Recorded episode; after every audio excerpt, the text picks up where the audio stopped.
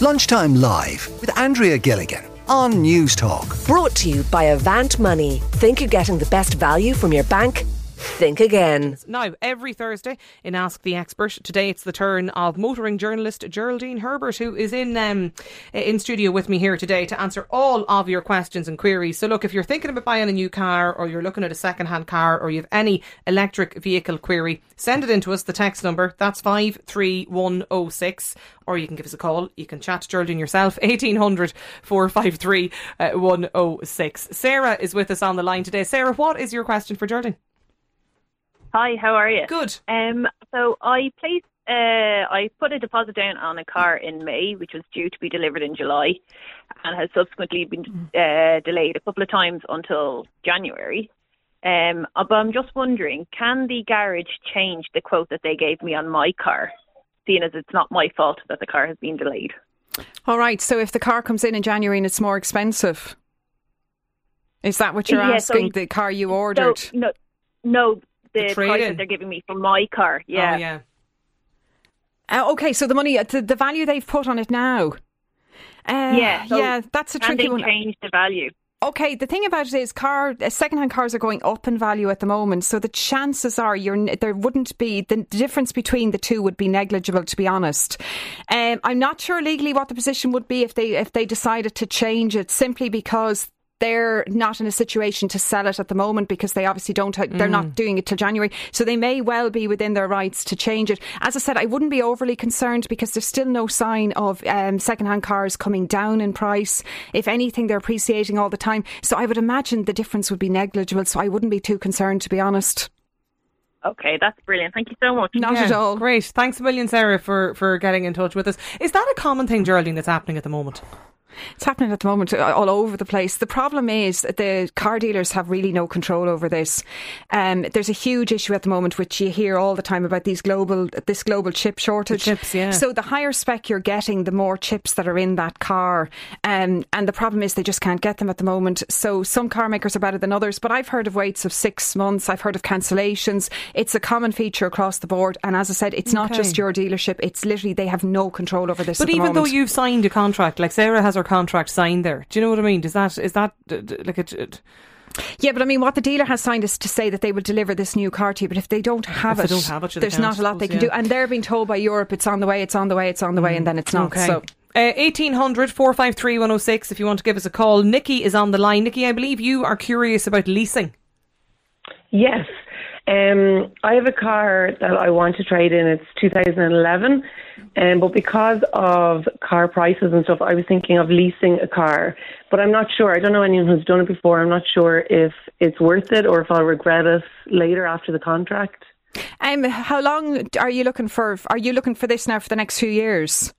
Yeah, like I will be in no rush to swap it back, but at the same time, I don't want to have to go looking again and going through all this again in like a year or two. So I'd want it for, I think they're usually done, aren't they, three years or five years? Yeah, a PCP contract would probably be your best bet, and that's normally over about three years. The only stipulation there, I would say, is do you do a lot of mileage? No, not really. Like I only use it for social stuff. I don't use it for work or anything. Yeah, then you're you're a perfect candidate then for, for PCP. Because the thing about that is you have to keep the mileage sometimes below fifteen thousand kilometres a year, sometimes eighteen thousand. It depends on the the um, the car company, but that's an ideal way because basically all you're paying then over the three years is for the use of the car. So you're paying about mm-hmm. half the amount you'd pay for a normal bank loan. At the end of the three years, then you have the option of holding onto the car but paying a balloon payment. Now, I wouldn't advise that, to be honest. If you want to buy a car, you're better off get a bank loan and spread the repayments over three to five years. But you can also just roll on to another new car or you can just hand back the keys and go to a different dealership completely. So it gives you a lot of flexibility. As I said, the only thing I'd, I'd say I'd be concerned about is if you did high mileage, but you don't, and you just need to have like kind of know where you're going to be over the next few years and that you have a regular income and you're not going to get yourself into financial difficulty. But if you have all of those, you don't do a huge amount of mileage, sounds like it'd be mm. perfect. You sound like you're in the same position as me, Nikki, because mm-hmm. I've been sort of I'm carless, but kind of have the loan of a, an old car at the moment, and I'm in that position as well, Geraldine, where I'm thinking about the PCP, mm-hmm. but I, I'm actually a little bit of, not afraid, but I, I suppose I don't know enough about it, but I'm I just feel there's some. I don't know. I don't know what the right thing to do is. Okay, you know? two things. First of all, for you, from your point of view, you have a car to trade in, so that can act as your deposit. If you don't have a deposit, Andrea, you have to get that money together. So you can pay a 10%, a 20%, or a 30% deposit. I would always say don't pay anything more than 20% because you're not owning this car, you're not buying it, so you don't want to invest too much in it. Now, the thing that puts most people off is this idea of paying for something that you won't own at the end of three years. Oh no, I'm not bothered about that. I don't know how you feel, Nikki, about that, but I'm not too bothered either. The Yeah. only problem that I'd have is if I back the keys, then I have no deposit for the next car that I want to get. Okay, one thing to think about with that is, right, they put, okay, so basically, if you're looking at, say, a Ford Focus and it's 20,000, I'm just giving you Yeah. figures, right, and you put down a, a 10% deposit, that's 2,000, right?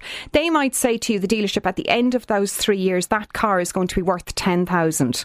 Now, say it turns out that at the end of the three years, you've had it serviced, you've kept within the mileage, you've done everything you were supposed to, and the car is actually worth twelve thousand. They, you can use that equity, that extra two thousand, towards another deposit. Now, you'll still probably have to put more to it because I'm only giving you like figures off the mm. top of my head, but that can be something towards it. Now, you're not guaranteed that. But normally they give you a much lower figure than it's actually going to be worth to encourage that. So you will be like normally you do have something to start off with. So you're not going into the next contract with nothing, if you understand what I mean. and then do you repay the deposit then on the new car? You'd have to obviously you'd Yeah. have to make some contribution, but your Yeah. payments could stay the same then in th- three years' time. If you, Yeah, absolutely. Just trade up to a newer version. And the idea is then that you always have a brand new car with all the safety features, the fuel economy, you know, all of that. So I mean, it really does. Hmm. All you're literally paying for is the use of the car. It's for those three years. car, really, isn't it? Yeah, basically. Yeah. We'll have to think about this a bit more, Nikki. yes, we do. I know it's always one that I uh, that crosses my mind, and yeah. then people sort of talk me out of it or something. But yeah, the know. thing is, though, they have much lower default rates and arrears rates than any other form of finance. So I do think people okay. know what they're taking on. They got a bad deal for a while because I think this idea of what I don't, I'm paying all this money and I don't own anything at the end of it. But once you get your head around that and you think, no, I'm paying for the use of the car, can actually be very economical. Okay. Brilliant. Listen, Nikki, best of luck with it. Happy shopping. Thanks a million Thank for you, you too. Yeah, for joining us in the program. 1800 453 106 is the number. Adam is on the line. Adam, what's your query for Geraldine? Hello, yes, my query is related to benefit in kind on electric cars. So at the moment, I work for a company and we have um, car vans to, to go around and do our, our work. But from head office, they're looking to bring in, uh, you know, greener, and everybody goes into electric cars, which is which is great. But what's the Irish government's view on BIK over the next one to four years? For example, if you were to have a private car, or a, a private uh, car for work, let's say, the BIK and that is colossal. Um, so, wondering, are people going to maybe get an electric car um, as part of the company now with five seasons, and then in one, two, three years' time, they have a, a huge uh, extra tax bill at the end of the month on on their wages. Yeah, the problem with BIK is they are going to phase it out, and they have said that that it's going to be gradually phased out between now and I think it's 2024, 2025. So that's something to bear in mind. It used to be the fact that the first 50,000 or whatever, or under 50,000 was BIK um, exempt. But as I said, there is in the last budget they announced. I was just looking for the figures, which I cannot put my hand on at the moment. They are going to. Um, they are going to phase it out over the next few years. So you need to bear that in mind because obviously, if you're getting something, it's not just for a year. Exactly, yeah, be for, three, three to five years, something like that. So, Yeah, so I just, as I said, if you have a look, they did definitely mention it in the last budget. Sorry, I just had it somewhere. Now it's gone somewhere. Uh, t- t- t- no, still don't have it. But it, it's sorry, yeah, it's going to be extended out to 2025 with a tapering effect on the vehicle. This measures will come in from 2023. Yes, so it'll be reduced to 35,000 in 2023, 20,000 in 2024, and 10,000 in 2025. Is that just on electric on the electric uh, cars? Yeah, because they used to give full relief Yeah, on those. course. Again, to encourage people, I don't know why they don't extend this much long, you know, much longer. The more electric cars we get on the Sure, road, the better. yeah. But look, We'll find out in the budget. So it is. It's been tapered off between now and 2025. Uh, Thanks a million, Adam, for, for getting in touch as well with your query. 1800 453 106 is the number. Fiona's on the line. Fiona, I believe you are having trouble with EV chargers. Hi, hi Geraldine, how are you? Good. Um, kind of. So I got an electric car at the start of the year. I live in Dublin, and to be honest, I love it. It's brilliant. I need to charge it once every week or fortnight. But recently, I thought, you know what, I'll bring it down the country. Had a full charge on it. I think it was 350 kilometres. Drove down, and I just found once you got outside the Dublin or surrounding area, the chargers were just terrible. Well, the infrastructure, I'll say first. So my question, I suppose, is based on the basic trickle chargers because they were the chargers I kind of faced everywhere I went. My question is, firstly, are they going to be replaced with the fast chargers, and what is the expected timeline? Yeah, so the ESB are investing 20 million in the infrastructure at the moment. Now, I think they're halfway through that investment. And the plan is like the vast majority of the chargers at the moment in Ireland are those really slow ones, which are a complete waste of time. Desperate. So there is the plan to replace those. As I said, they're halfway through it now, another 12 months. They are going to put in the really fast chargers as well, these um, really fast charging hubs. But again, you know, there's, there's still, it depends where you go, but there's still, and Andrea will, will back Oh, this don't up, talk to me. You the remind me of country that are just really badly Yeah. served at the moment for fast chargers. What- It is in the pipeline, but it's not going to happen overnight. What direction, Fiona, roughly were you heading in? down south, down to Kerry.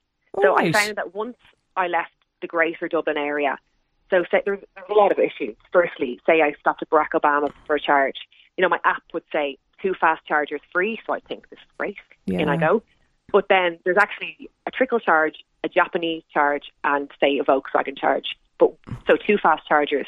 But once one is in use, so say mm. for example a Japanese car was charging, you cannot physically use the second charger. But that's, do you know what that's so funny? I noticed that the mm. cables aren't long enough in these things either. Yeah. No, They're but you far can't too even. short. You can't take the charger out. So I rang up ESB and I said, "Oh, what's happening? There's two free chargers." They said only one fast charger at a time can be used. Right. Yeah, this is the big problem because most of those apps just show you where they are. What you really need to know is are they in use now? And the other thing Yeah. is are they working? That's another frustration talk is you get yeah. to a charge and a charger and it's not actually working. But as I said, it's in the pipeline. There's 20 million being invested, but you know it'll be a while before we'll see a big change really. So it ta- you know it does take an awful lot of planning at the moment to go down the country. At least the Barack Obama station, though, is great. You can go in and sit down and have a coffee and something to eat. It you have is, to plan your journey around that.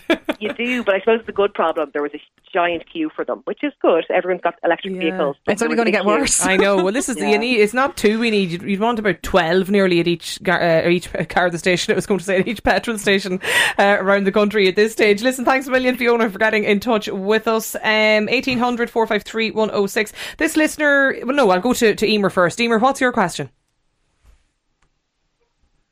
No. I'll- Hello. Hi, Emer. Can you hear me? Okay.